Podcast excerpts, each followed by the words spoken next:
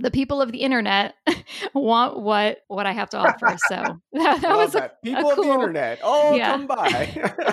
that was a cool exactly. revelation. There's the open.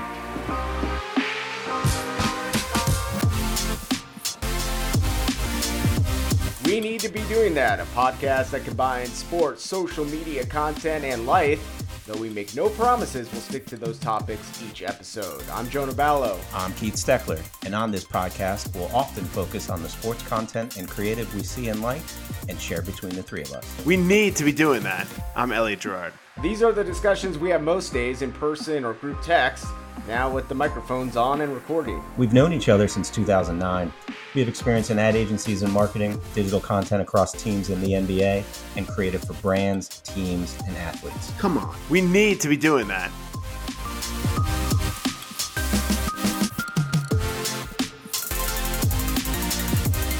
So a few weeks ago, uh, Elliot, Jonah, myself, we are on Michelle and Steve's podcast, podcast for creatives, and that conversation I think at the end of that, the three of us were texting each other like, yo, we got to do this thing. After talking to the both of them, it got this podcast off the ground. So we felt it was a perfect time to bring these two in, um, not only as our first guest on the podcast. So congratulations, but also felt like we had a perfect topic for the both of you, which is the creative process. And two parts to that. And I'm sure we'll take more than just two parts, but when do you know the idea is strong enough to take action on? And after you've been working on it for a while, when is it time to publish or when is it time to get it out? When is it time to put it into the world? So let's get cranking. Welcome, both of you. We're so thrilled to have you. And um, if you could, just because I think it'll be critical to the episode, is for everyone to understand. I know you both come together on the podcast, but you both have very similar but different um, careers. So it would be helpful to uh, let everyone know what you do. So, Steve, what do you do during the day when you're not talking to us at night? uh, so I work for uh, a uh, an employer called Capital Region BOCES. Um, they provide educational services to school districts uh, in and around the capital region one of those being a public relations service. So I manage a team of public relations professionals, uh, but also have a significant hand in our digital content and creative uh, departments, if you will. So it's kind of uh, some school PR and uh, mostly digital and social. And you've been doing that for a little while, or I have been there since I graduated college. I have been there since this uh, 2007. Uh, this is I can't really do math that well, but 13 or 14. been there for about 13 years now. It's been a good run. Um, had a chance to do a lot of great things, and um, it's always changing. Education is always changing, so it gives me a chance to kind of reinvent things. And uh, as as tech and industry grows, you know kind of morphs along with schools. So it's been uh, it's been a good ride so far. Were were schools, in your opinion, I'm sure it differs, but were they prepared for everything that's been going on? I mean, h- how was e-learning and all of these uh, digital tools? I mean, are people catching up now, or we were somewhat prepared? Yes and no. I think I, I don't think we were necessarily as prepared for the the amount of time that it's turned into that schools have ultimately been closed for. Um, I think the um, I think the foundation is there because there's a lot of um, you know communication that takes place between teachers and parents through electronics means. So obviously that communications tool, you know, that platform is there. But in terms of of educating and teaching on a on a daily basis or even somewhat regular basis, um, no, I don't think that was quite there to begin with. And I think we've seen, uh, at least in our region, and I know it's certainly true around the state, I think we've seen teachers do, you know, yeoman's work to try to catch up and do the best they can. And I know a lot of this has also fallen to parents, but um, I think what it's allowed us to do um, is really kind of get a handle on okay, so what if we don't go back in September? um, what's this going to look like? And as much as you don't want to make this seem like a rough draft for what that that time period might look like. Um, I certainly think there's been some lessons learned, and um, I only think it gets better. And I think this is what we're going to start to see more of as as um, as the school year next year starts and into the future. So you find yourself busier now? Yes. Yeah, yeah without a doubt. Because I feel like, you know, with my kids, we're getting so much communication from from our the the schools and the school districts. Like I almost feel like those people have more work to do than they have ever had to do before. The teachers oh, and the teachers too, because they're doing like video conferences and then recording YouTube videos or whatever, and then you know um, what's in some kind of app. I mean, it's just it's just work for all of us.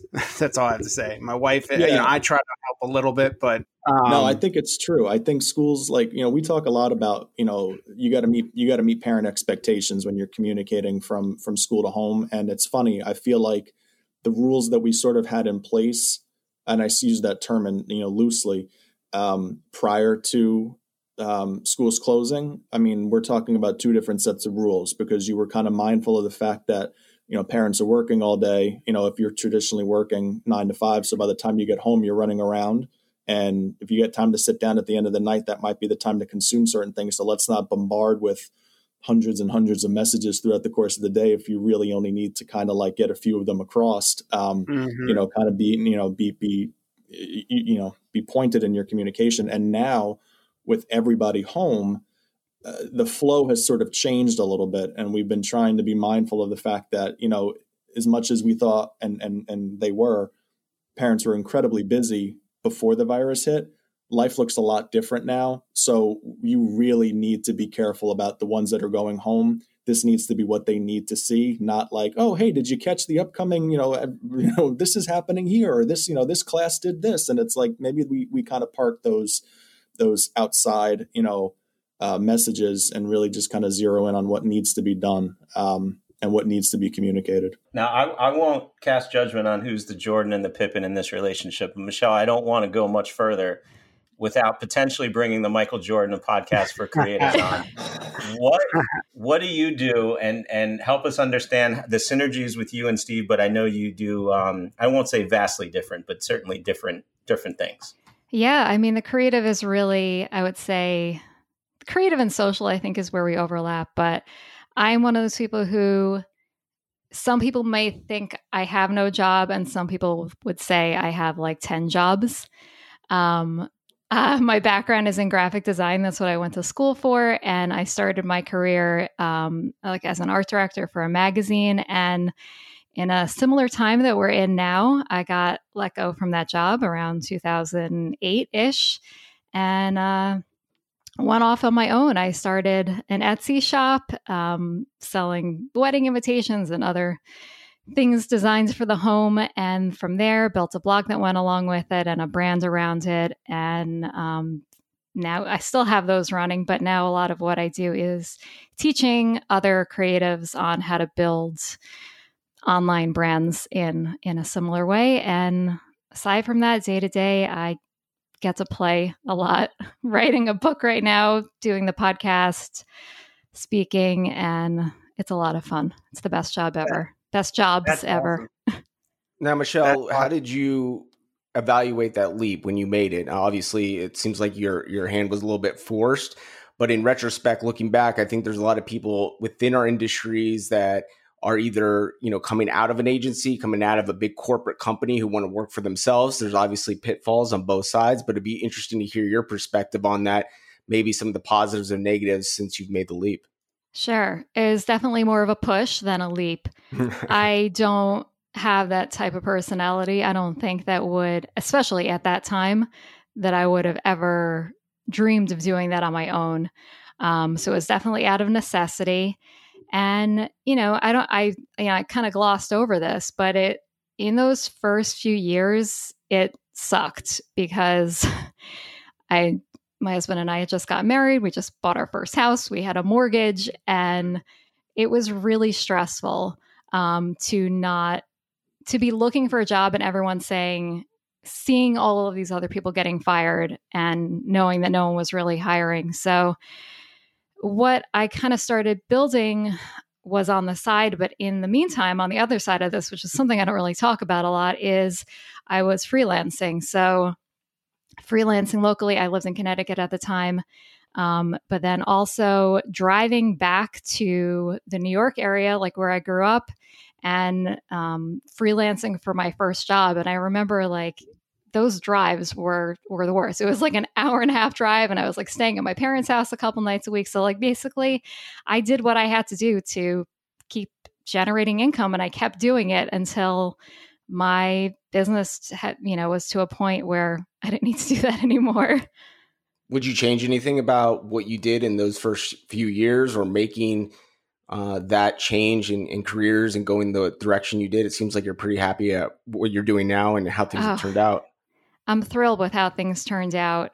Um, it's so hard for me to say if I would do something differently because I feel like that was such a long time ago. And I always say that people now are at such an advantage. I mean, like at the time, you know, email marketing, I guess, was a thing, but not to the point where it is now.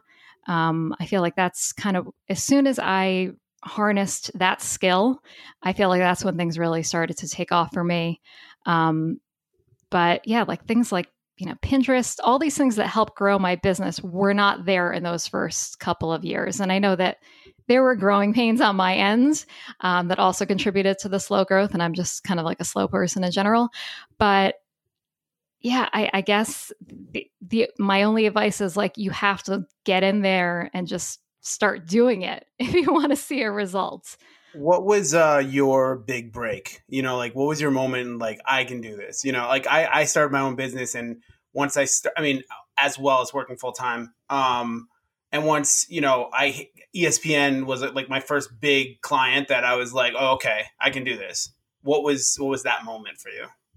I don't feel like I had one. I feel like it was a really, really slow build. Um, maybe if I had to say anything, I, I don't know that this was a big turning point, as in like I started making a whole lot more money or I had more clients or anything like that. But when we moved from Connecticut to Florida in uh, 2013, at that point, I was only doing um, custom wedding invitations. And that's when we moved here, is when I opened up my Etsy shop. So I was kind of like forced to abandon all of my like word of mouth recommendations and was like, this is like online only. I'm not working with people in person anymore. And I think that kind of like opened up my eyes to, okay, I can build this business without knowing anyone. Like, I don't need recommendations because the people of the internet want what you know what I have to offer. So that, that was a, people a of cool, the internet. Oh, yeah. come by. that was a cool exactly. revelation. There's the open right there. It only took 17 minutes. so I, I, think what we're most excited about is the five of us are, are all creatives in, in many different ways, but I wanted to just talk amongst us about, you know, what are those cues? What are those things that we all see or know or just intrinsically feel to know the idea is good enough to pursue? I mean, you know, Steve, what do you what do you look for? What do you tell the teams um, that report into you or show work to you and say, yeah, this is it. Um, you know, go after this or, or keep working towards this, or how do you know? Uh, it, a lot of times it's just it's a feeling. Um, you know, I also notice that there's usually a um, there's a rhythm and it's a it's a quick rhythm to the work. Like there's there's idea sharing and we arrive at a concept pretty quickly um, with where we want to go. Like we all know the, the the charge, like you know the kind of piece that we want to create. For instance, we just got done. Um, we just put out um, a. So the best way to describe it is is that in our region, um, our our organization um, supports 24 individual school districts, and in the last eight nine weeks or so since the pandemic hit, uh, all of those 24 districts have been working together to make decisions um, to um, come to you know come to conclusions on on on certain things that are going to affect education around the region but it goes beyond that. Um, coming up with plans to distribute meals to students who are now home that would have gotten them uh, if they were coming to school, um, uh, plans on how to uh, distribute um, e-learning and distance learning um, resources. So the list kind of goes on. And what we wanted to do was talk about this this power of this these 24 districts and um, talk about how decisions have been made in that capacity, but do so in a, in, in a in a way that sort of drives home the emotion of the time period that we're in. And we knew that the charge and the task and where we wanted to go, but I think the um, the creative piece of it sort of kind of came quickly. Like you know, we we we wrote the baseline of the script and in this video we knew the images that we wanted. We've been working with all of these districts so we've seen a lot of the images that they've been sharing and a lot of it was just curation. But what it always came back to was is that you knew the feeling that you wanted to have in this video which was you wanted to take 24 individual districts that are in 24 different parts of the capital region up here in albany uh, and make this entire region feel like one and I think that was kind of the driving force behind everything that we did. And we knew that when um, when we saw the final piece or we saw the kind of pieces in motion, we were really getting that that community build piece. So a lot of times what we come back to is is just trying to hit on what feeling do we want to leave people with when they're consuming this content or when they're consuming this this this campaign when it all kind of comes together and gels and we're left with that feeling from the creative side, it almost seems like a perfect match. And and we definitely had that with this last piece that came out last week. Wow, That's Steve's the... doing actually like important work compared to what we do, is like draw cartoons and stuff. Yeah, but I, I wanted to ask you guys uh, off that um, in terms of your group, Steve, and you know, I always find it challenging to find the balance between a large group that works as creatives and leadership and sort of driving the strategy and then smaller groups. Because i feel as the group gets larger and larger it becomes more and more difficult to get focused on the specific creative and either answering the brief or coming up with an initial idea uh, but then you don't want to leave people out. So I'd be very curious from both you and, and Michelle on what your thoughts are on large groups, small groups, and how you think it's most effective. Well, I have a lot less experience in working with groups since I've been on my own for so long, but uh, I I prepared for this. I wrote some notes earlier, and, and I feel like I actually I got really reflective about this topic, and I was thinking about in all of the things that I've done and all of the, the things that I do now, there are only two things that I have done with consistency um, in like the last three years. And both of those are things that I work on with other people. It's the podcast and my Etsy shop, which is now um, my sister helps me run it. So I think it's not just from an accountability standpoint. I think that there is a power in in working and producing with with other people. Um, definitely, there's the energy component. I mean, I don't know if you guys have like had this thought, but here you are with this new podcast. Is this something that you think that any of you would have done individually on your own? I'll tell you, I had um, the moment between the first and the second episode where we were texting each other, and Jonah was like, in the middle of an edit. Elliot was working on creative and I was looking to promote something. And I looked at my wife and I said, I have to tell you, if I did this alone, I don't, first of all, it wouldn't be as successful. I wouldn't have the passion, the energy, or just the feeling of like, we got to keep doing this. And just seeing those texts happening of like, what do you think about this? How about this? What's this look like? It's like, this is it. So, no way. Um, and, and I think each of us, and I say that to all five of us, could do this solo. But the fact that it's the two of you together and the three of us together, like there's something about just feeding off one another. So in terms of like as a as a creative that works you know mostly on her on her own you know when i was working uh, on my own business like i i, I found it hard I, I did work with you know other creatives that I, I showed work to other creatives and got their opinions and whatnot, and obviously the clients too. But like, what's your process? Like, who do you share stuff with? You know, how do you get the feedback that you need besides just the client? You know, because I feel like that's the one thing. If I was going to do the business on my own and I just did it, you know, myself, I would struggle with that you know and it was one of the things like i always wanted to have advocates that i could show the work to and i built that up with you know certain um, connections and whatnot and actually jonah was probably one of them because he kind of let me run and do my thing when he was at the knicks. But yeah i'd love to hear your your thoughts on that. So i have uh, two girls that i've been in we call it our our mastermind group and we've been meeting online over you know skype or whatever for maybe like six years at this point, and we've been really consistent about it. And it's what's funny is we're all from New York, and we all moved to Florida around the same time, and we all live in different parts of Florida, but we still we we do see each other in person occasionally, but it's still all over Skype. But anyway, they I depends on them a lot for feedback and ideas and uh, depend on Steve a lot too. I would say that he's the other person who I run ideas by. Um, certainly, whenever anything new comes up, he's like the first person to hear about it. So, but that that's one of the things that I was thinking about is that I feel like when we're when I'm when Steve and I are working together, that it's not so much about like we're creating stuff for our audience, but I think that there is a level where we're also creating things for each other. And I think that like the best partnerships and collaborations are ones where I think that the teammates are trying to like impress each other. Hmm.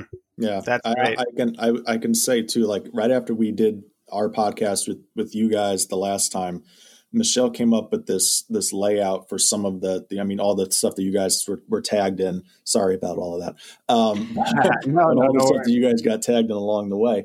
And you know, she had I think texted me the night before she had everything ready, and she was just like, "I cannot wait to show you this." And it was like when we saw when I saw it, it was like, man, I don't care if anybody, and I mean I, I do because it was a great episode, but I don't care if no one listens to this episode. It was worth it just to have like this new element to the way we were kind of rolling content out and and it's just it, it was great and I, I mean like i think that's the feeling like when you're excited to share something with someone who you trust like you know you know you're going to get honest feedback but you also know that i mean that's a person that you just rely on and for me it's it's michelle like you know when when we had that that that 24 united piece that i was talking about before like I couldn't wait to share that with her before, like even it went out. Just I wanted eyes on it. You wanted that that that trusted eye, but um, I get that like that level of excitement when we have something or when I'm working on something that you know is like this has a chance to be great.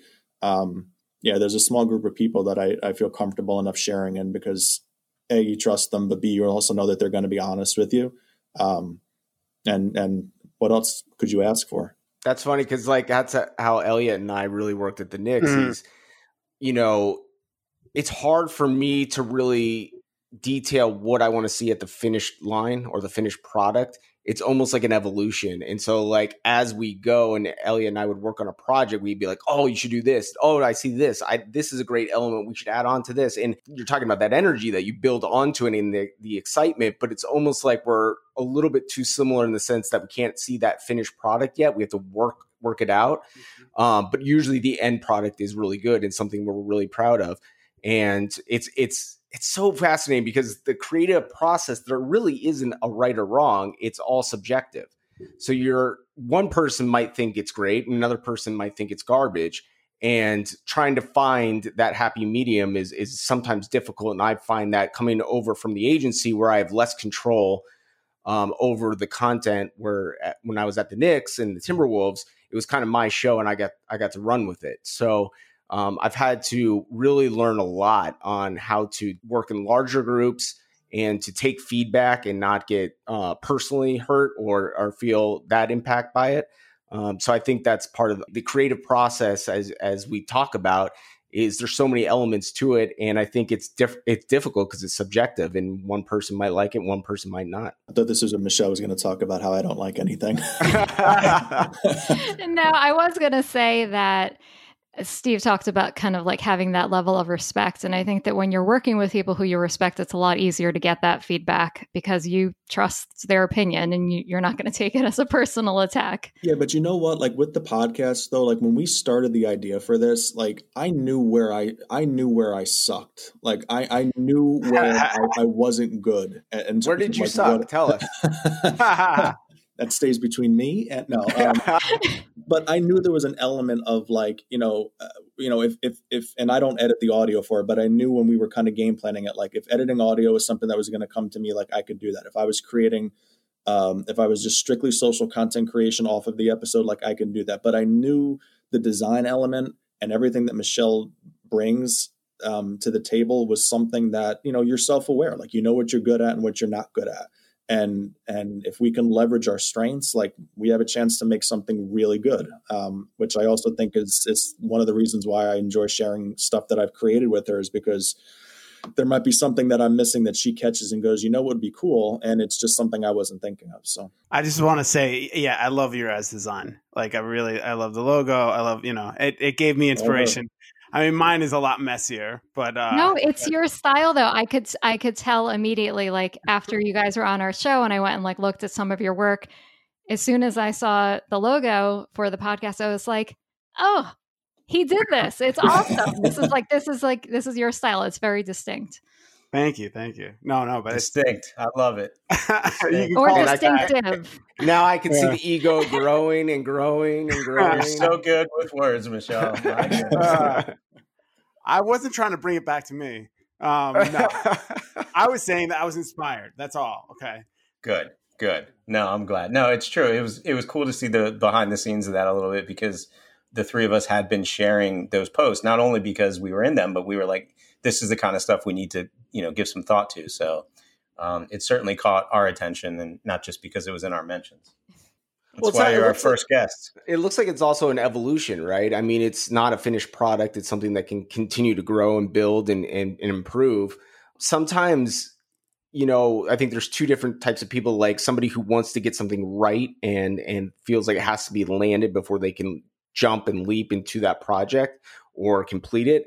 And my personality is more of like evolving with it and and not being bogged down by sometimes uh, the perfection, right? That you have to get it right. It, it's that it can grow and it can evolve and, and you learn as you go. And sometimes it's it's good to have both of those. And I think um, you know the three of us and our team at our agency, even in our group, is is really good at kind of having a lot of balance on it. And it's it's rare to see that. Oh, that that's definitely something that I've had to work towards is like letting go of that perfectionist tendency. Because I think for a long time I was like, I'm not a perfectionist. I'm not perfect at everything. And I'm like, no, that's that's the point. This is your problem.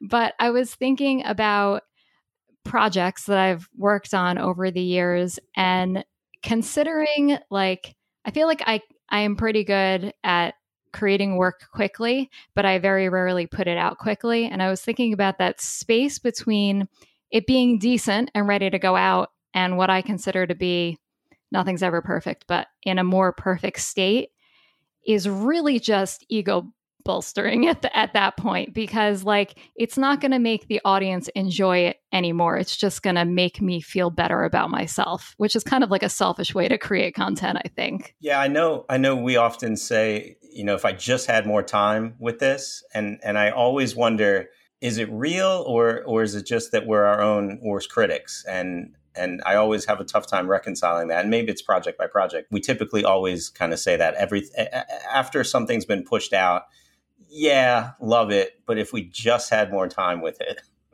I mean, I think I, I what I like about with the three of us is you know certain projects we'll want to do more with it but like the elements of it i feel like okay we we finish it you know what i mean and then we're like oh but let's make it a 3d gallery and whatever we want to just keep on going with it and push it further and further and further i do feel like there's a there's a satisfaction i think that that's kind of what you know started with with jonah and i when he when he was with the knicks was like we felt like okay this piece worked. And we and it took us a while sometimes to get this stuff done, but we also have to churn stuff out within days. I think you kind of build that up. How to just be like, okay, how do I balance this? With like wanting to be a perfectionist and, and staying up till three in the morning to try to get it done and also like getting it done in, in, a, in a quick way where you still feel satisfied. Yeah i mean steve how do you how do you reconcile that? I mean in, in the space of digital and social and video and the work can perpetually never really be done. We could always make edits and we can take something down and we can put a new cut up or we can delete a post and put something new up. I mean how do you reconcile when enough is enough. I know timing and deadlines often dictate that, but how do you do you find that you grapple with that? Uh, yeah, I, I, you know, for me, for, for our team, for our digital team, when we're working for on behalf of districts, you know, we try to really get to know what the district stands for because as we're creating the content, if everything that we're creating can ladder back to what they believe in and what they stand for and what makes their school their school, um, you know, when we're putting the campaign together, um, some things are going to hit and some things aren't. But I always feel like you should get a feel for what this school district believes in, what it stands for when you're when you're consuming this piece of content. So I do know that you know there are times where you like you look at something and you go, oh man, if we only did this, if we only did that, you know, from a creative standpoint. But if the feeling that you're left with makes you go, yeah, that's that's a, that's a XYZ Central School District piece because I recognize this or I feel that, and, and you know, like there's that's where I say like it's a feeling versus the actual execution versus the you know with the creative. It's it's it's always been two different things for me. Is it in yeah. terms of inspiration? I, I'd like to ask you guys about that. Like, where do you guys draw your inspiration from a creative standpoint? Whether it's you know watching a TV show, whether it's following an account on social or or is it just you know going outside and living in the world, which we can't do right now. But if we could, uh, that'd be nice. You know, I always found like I was pleasantly surprised that when I started traveling internationally, it kind of opened up some creative ideas and thoughts and just getting some space and and not working actually opened up some thoughts and, and ideas that I had that I never would have thought that would have done it, which is basically saying, Keith, I need more vacation time. But um, you know, I'd love to hear your guys' thoughts on on where you draw inspiration and what uh what's out there that you think is really you know a good piece that people could look at right now and say, hey, that's that's something I can uh, take some inspiration from. I feel like I'm a hyper inspired person. like mm-hmm.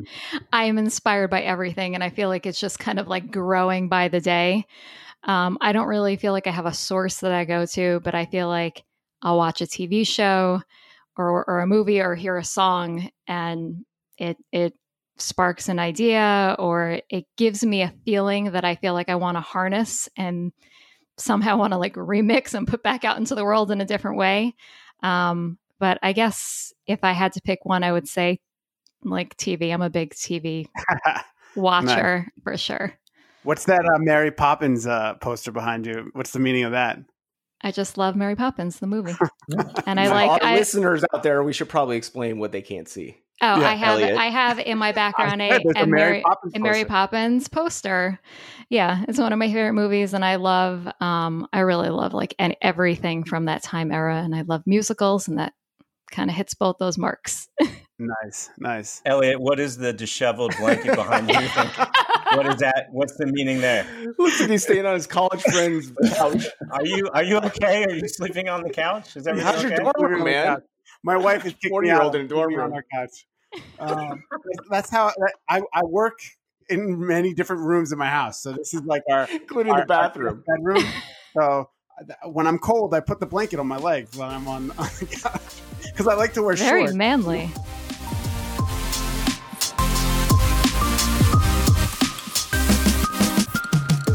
That's a wrap for this week. Thanks for listening to the We Need to Be Doing That podcast. Visit we need to be doing that.com for more episodes and contact information.